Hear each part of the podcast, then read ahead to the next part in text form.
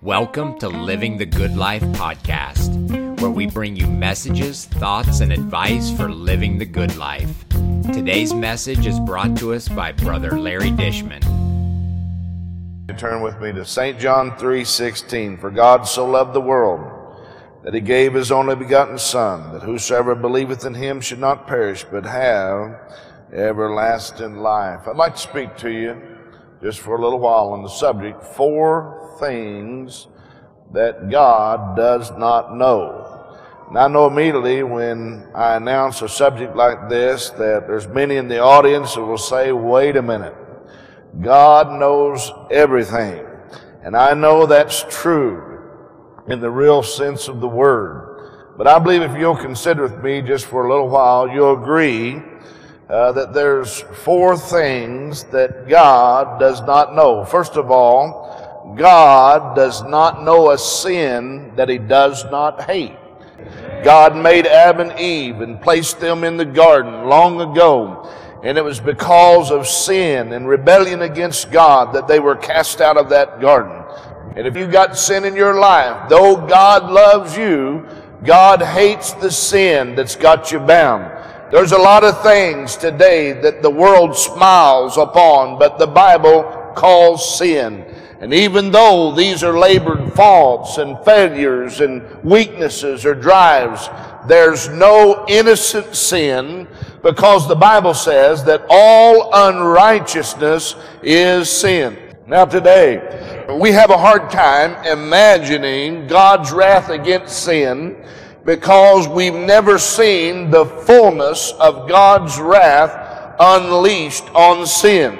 Here upon this earth, God's wrath is tempered by His mercy, but there's nothing to protect or insulate people in hell from the fierce, unrestrained wrath of God. So God's fierce wrath against sin is as much a reflection of his character as his love. The Bible says in Romans 1 and verse number 18, For the wrath of God is revealed from heaven against all ungodliness and unrighteousness of men who hold the truth in unrighteousness. It was God's hatred towards sin that caused him to destroy the world in Noah's day. God said, I'm going to destroy man that I have made. God did not spare the old world and their sin. My friend, it was God's hatred towards sin that caused him to destroy Sodom and Gomorrah. God's displeasure can reach a boiling point when sin reaches an intolerable level. I believe we're approaching that time in the United States, in America, sin is reaching an intolerable level. As Sodom and Gomorrah, what happens when God has his fill of sin? Genesis 13 13. But the men of Sodom were wicked and sinners before the Lord exceedingly. And then, my friend, many today are living in sin and they're breaking the laws of God's word and they seemingly think they're getting by with it. But God is going to bring all sin into judgment according to the Bible. I mean, all you got to do is ask Joseph how God feels about the sin of jealousy. Ask Joseph's brother. Ask Nebuchadnezzar how God feels about the sin of pride. Ask Demas in the Word of God how God feels about worldliness. You can ask my friend different ones. Ask the church at Laodicean how God feels about lukewarmness. I mean, God really does hate all sin. The Bible says, Romans 6, verse 16, these six things does the Lord hate, yea, seven are abomination to him, a proud look, a lying tongue, and hands that shed innocent blood, a heart that deviseth wicked imaginations, a feet that be swift in running to shed mischief, a witness that speaketh lies, and he that soweth discord among the brethren. There's no sin that God does not hate. Romans 6 23, for the wages of sin is death, but the gift of God is eternal life through Jesus Christ our Lord. The soul that sinneth, the Bible says, it shall die. Romans 6 7, be not deceived, God is not mocked, for whatsoever man soweth, that shall he also reap. Friend, it was your sin. It was my sin that nailed the Son of God to the cross, that planted that crown of thorns upon his head, that drove those cruel nails in his hands and in his feet. My friend, as we think about this, surely we're ready to say, if sin could do a thing like that, then I'm going to turn my back on sin forever. So somebody said, but I believe that God loves me. I believe that's true. But you know what? God loves us the way we are, but He loves us too much to leave us that way. It's His will to save us and to change our lives and make new people out of us. And the second thing, God does not know of a better plan of salvation.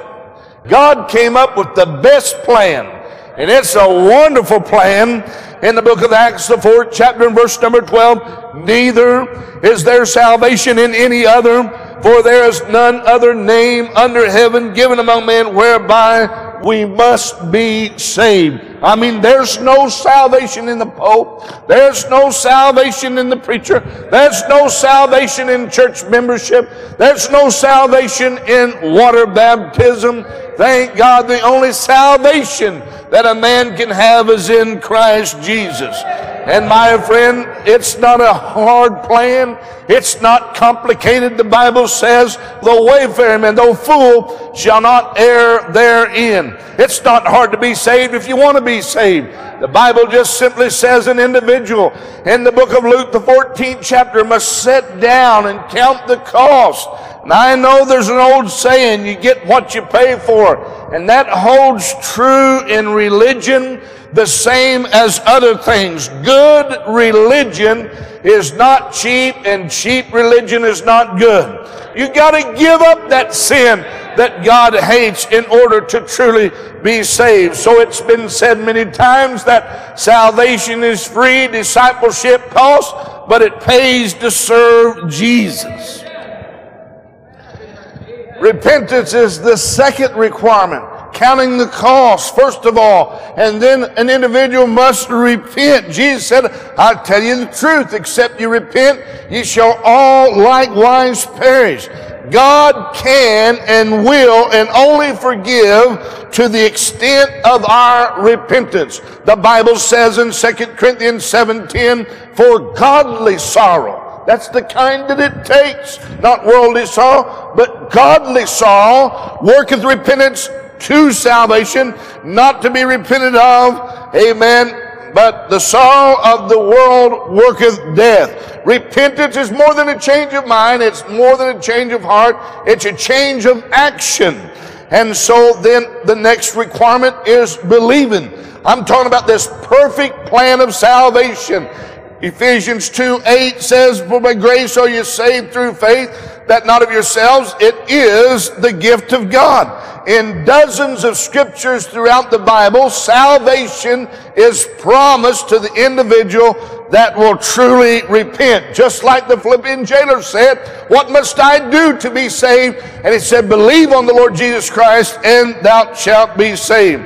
And then the Bible talks about confessing in Romans 10, verse number 9, that if thou shalt confess with thy mouth the Lord Jesus, and thou shalt believe in thy heart that God hath raised him from the dead, thou shalt be saved. For with the heart man believeth unto righteousness, and with the mouth confession is made unto salvation. The third thing that God does not know, the all-wise God, the all knowing God, He does not know of a better time for you to get saved than this morning. Proverbs 21 7 says, Boast not thyself of tomorrow, for thou knowest not what a day may bring forth. Proverbs 29 verse number 1 said, He that being often reproved and hardened its neck shall suddenly be destroyed, and that without remedy. The Bible says in the book of Hebrews, the third chapter and verse number 7, Wherefore, as the Holy Ghost saith, Today, if you will hear his voice, harden not your heart. Then to bring it down even closer, Second Corinthians 6 2 says, Behold, now is the accepted time. Behold, now is the day of salvation. Now at the present time, at the very time the command is given is the time we must move and not wait until tomorrow. All of God's commands relate to this day, to the very passing moment. God does not require an individual to repent and turn to Him five years from now, but today is the day of salvation. The fourth thing we want to talk to you about God does not know a sinner that He does not love. I mean, He loves every one of them. God knows every sinner. God knows every one of us. And He does not know a sinner that he does not love. If you're here without God, regardless of where you've been, what you've done, God loves you. No matter how deep in sin you may be, no matter how far you've gone, God still loves you. Bible says in Romans 5 and verse number 6, For when we were yet without strength in due time, Christ died for the ungodly.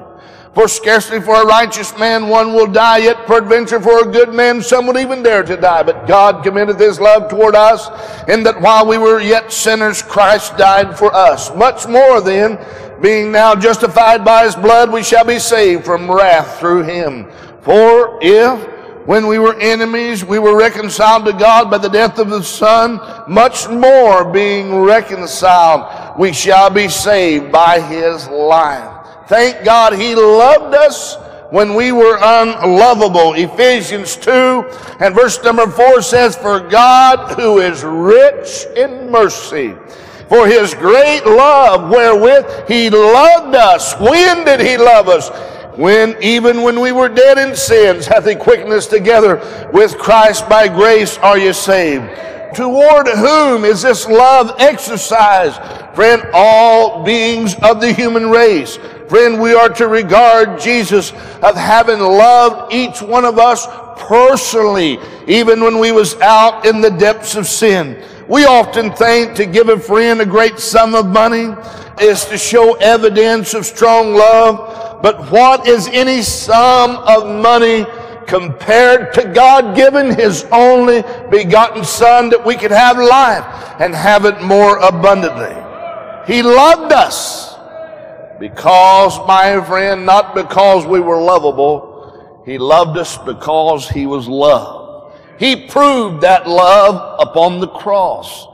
When Christ hung and bled and died, He was saying to the world, He was saying to you, friend, I love you. Now, there was a husband many years ago, and a wife they were unable to have a child. They waited for a long time for a child through the adoption agency. And when that finally transpired, they had a celebration. They called their family, their friends, and their neighbors to come over to their house and rejoice with them over the fact that they had become newly adopted parents. When that mother took her visitors into the bedroom and they looked into that crib, and there they saw a helpless cripple. And they began to say, Well, that little baby will never be able to care for himself. He'll always have to be attended to. And one of them went so far as to say, Why, you didn't need that little baby. And tears began to weld up in that mother's eyes. And she said, I know, but he sure did need me. That's the way I feel about God. God didn't need me. God really didn't need you, but He saw how desperately we needed Him. And because He so desperately loved us, He was willing to give His Son to die for us that we could have life and have life more abundantly.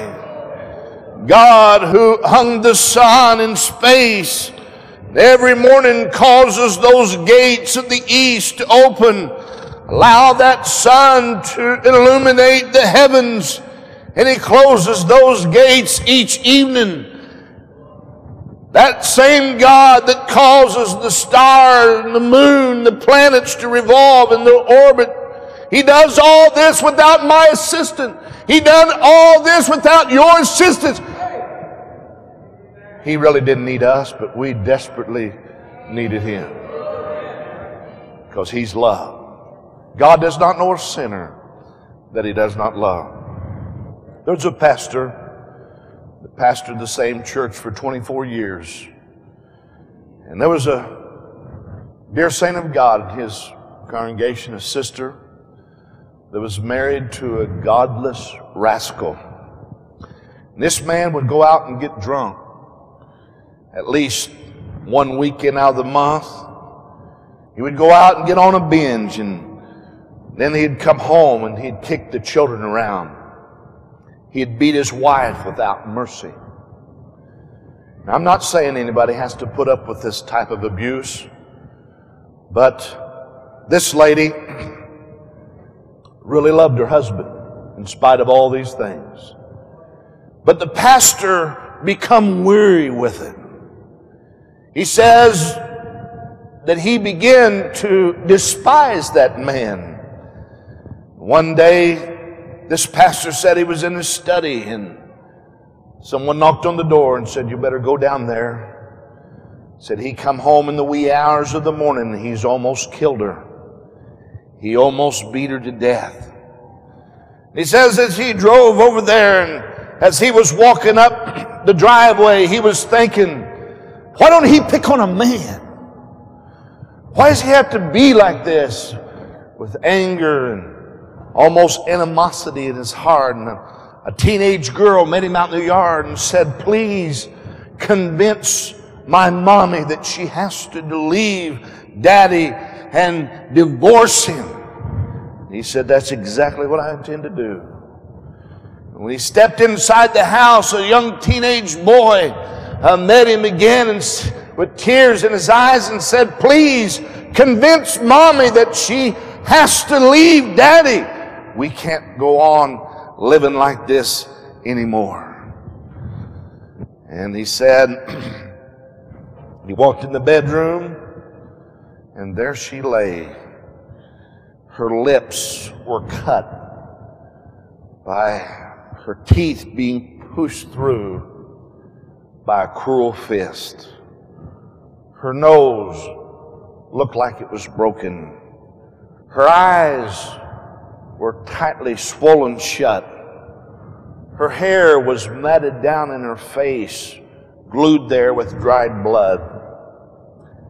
And he said he took a bloody hand and she began to try to moisten her lips and said, Pastor, can I say something before you say anything? And he said, Sure. You go ahead and say whatever you want to say. Because he thought that she was going to say, I'm finished. But instead, she said, You know, one day, I stood at the altar. I was asked, Do you take this man to be your wedded husband for better or for worse, for richer, for poorer, till death do us part? And she said, I said yes. And I'm going to do that to the best of my ability. I don't ask you to understand it, but I still love him. That preacher said he had never been so lovingly rebuked in all his life. And he prayed with the lady and he went back to his study and he got down on his knees and he began to pray and say, God, I have saw love personified today. And he said he watched the effects of that love. And in less than six months, she won her husband to the Lord. What did that? Love did it.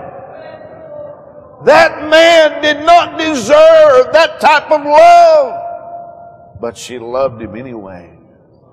We that are here this morning, we never deserved the love of God. We didn't deserve the mercy of God, but He loved us when we were unlovable. Thank God for Jesus Christ. Our God, 2,000 years ago, looked down upon this whole sin cursed world and he saw how sick this world was. It was more sick than Peter's wife, who had a devastating fever. Our world was more sick than Naaman, the captain of the Assyrian host, who had leprosy. Our world was more sick than that man that cut himself and dwelt among the tombs. Our world was more sick, my friend, than the lady with the issue of blood that sought many physicians and rather grew worse. So, about 2,000 years ago, God got up one morning and he walked through his rose garden and he plucked a beautiful bouquet. It was made up of the rose of Sharon and the lily of the valley. And he took that bouquet and he wrapped it in the soft tissue of heaven. And before he sent it to this world, he simply wrote out a little card and pinned it to that soft tissue. And the card simply said, God so loved the world that he gave his only begotten Son. That whosoever believeth in him should not perish, but have everlasting life. God loves you. God cares about you. God's willing to forgive you. My question to you in closing do you have no heart to appreciate the dying love of the Son of God? Can you possibly go on and on yet more when you know the love that was shown to you on Calvary? Yes, dear ones, your life, if you'll be honest with me, lacks purpose. Your life lacks fulfillment. Possibly some of you came into this service with an emptiness in your heart. Your life lacks fulfillment. You've sought for peace. You've sought for happiness in many different directions. Many times, no doubt, you thought that you were almost to what you'd been searching for, and then it vanished away. Possibly at night, you've stayed awake while other family members were asleep, and you've, you've dampened your pillow with the tears from your eyes, and you've asked yourself the question Is this all there is to life? Can't there be more? Will it always be this way? Will it ever be better? it can be better. Because Jesus is what you've been searching for. In closing, listen to me. Someday, sometime, someplace, everybody is going to touch down in eternity. We're going to do it.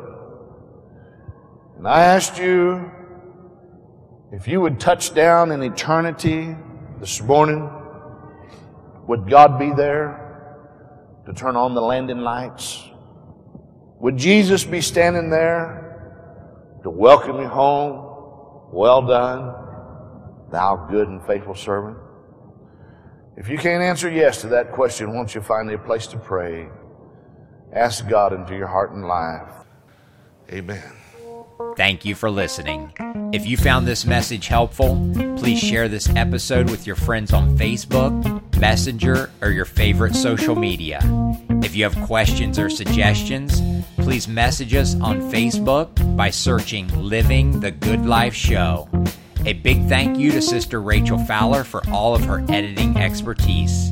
Until next time, keep living the good life.